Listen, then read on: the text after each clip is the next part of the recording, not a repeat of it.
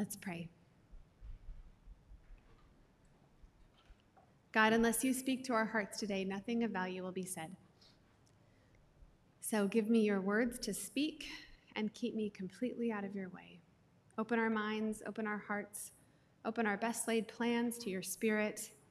Move us forward in confidence and grace. In Jesus' name, amen. In case you didn't know, we're in the midst of a global pandemic. For the last 16 months, we've all been contemplating our health a lot, right? We, get, we sneeze and then we're like, oh no, is it the Rona? Our throat might get a little sore, a headache. We had a tiny reprieve. It seems tiny, but it was so beautiful when many of us got vaccinated and we thought, oh my goodness, we can be on the other side of this thing. And then the Delta variant came and here we are again, even those of us who are vaccinated, watching ourselves for symptoms again. So, to lean into this paying attention to our health stuff, think back on the time that you were the sickest you've ever been.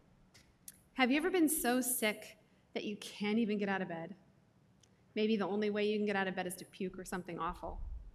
So obliterated physically that you aren't even able to read or watch something on Netflix or grab, grab yourself a glass of water, you're just done. For most of us who enjoy good health most of the time, it's a really strange feeling to be laid that low. It's unusual for us to not be able to take care of ourselves, to literally not be able to do it.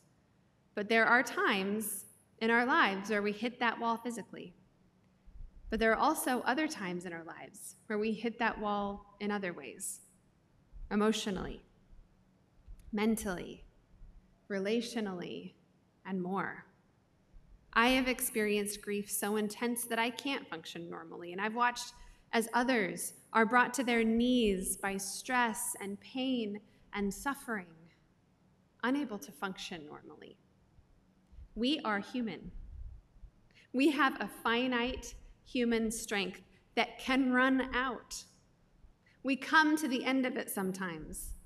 And there are times, for all kinds of reasons, that we can't take care of ourselves. Elijah was at a crossroads like this in our first King's text this morning. He had just witnessed the incredible power of God in a really dramatic way defeating the prophets of Baal publicly.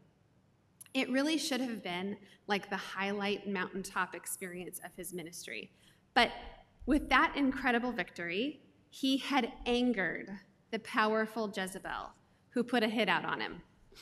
Elijah, who had just watched God rain down fire from heaven to prove God's power, was afraid for his life and ran away. To be fair, he didn't really run, he, he wandered aimlessly away, but still, he got out of there. Elijah was so depressed, so despondent, so at the end of himself that he wanted to die, but didn't have enough energy to make it happen. He withdrew, walking a full day out into the wilderness, wandering. Finally, giving up, he laid down under a desert shrub. He was at the end of himself. He could not, would not take care of his own needs. But something really interesting happened when he gave up like that. When he walked all the way to the end of his strength and just laid down, he was cared for. God sent angels to bring him food and to remind him to eat and drink it. And they allowed him to rest and sleep. I want you to notice something really important this morning, church. The angel did not rouse him to send him on his way to get him back to work, nor did the angel wake him up to scold him for running away and not believing in the power of God the angel roused him to remind him to take care of himself. to eat the food that the angel had brought him, to drink the water that the angel had supplied. In this story, the food also has a symbolic significance. You know, in the scriptures, there's people far wiser than I am that are that are looking at the text and the original words and, and parsing them out. And there's some significant words in this text. The bread was baked on coals, and the word used for coal in this scripture is a rare one and is one that is not used very often in scripture. But the same word for coal was used in Isaiah 6 6 when the angel lifted the coal to Isaiah's lips to purify him for ministry. Also, the jar that held the water for Elijah that day out in the wilderness was a word that is very rare in the biblical canon, and it is the same word that is used for the jar that held the oil belonging to the widow of Zarephath. Remember her? She was the woman who, in the drought, had just en- enough oil to give herself and her son one last meal before they died. Elijah ran into her while she was gathering sticks to make a fire for that last meal, just ready for them to be done. But God used Elijah to miraculously make sure that her flour and oil in that jar did not run out, providing for her, providing for her family, a miracle of continuous provision. So God fed Elijah in his exhaustion and provided promises for him and embedded promises for us to find in the scripture as well of miraculous provision, not just for Elijah, but for many more throughout time and space and generations. This is not just a special moment between God and the angels and Elijah. This is a moment where we get a window into who God is and what God does. When Jesus says in our gospel, I am the bread of heaven, we then can amazingly understand even more what that means. It means the bread that sustains, the bread that is cooked on the coals that will inspire us to prophesy, the water and wine that is provided in a vessel that will never run out. When we have given up and come to the end of ourselves, this is the bread that will give us the strength to move forward, rejuvenated. This is who God is and what God does. Being sustained for the journey, then, is not just something that happens to the spiritual superstars or the main characters of the Bible. God brings holy sustenance inspiration, support, hope, and more to us all.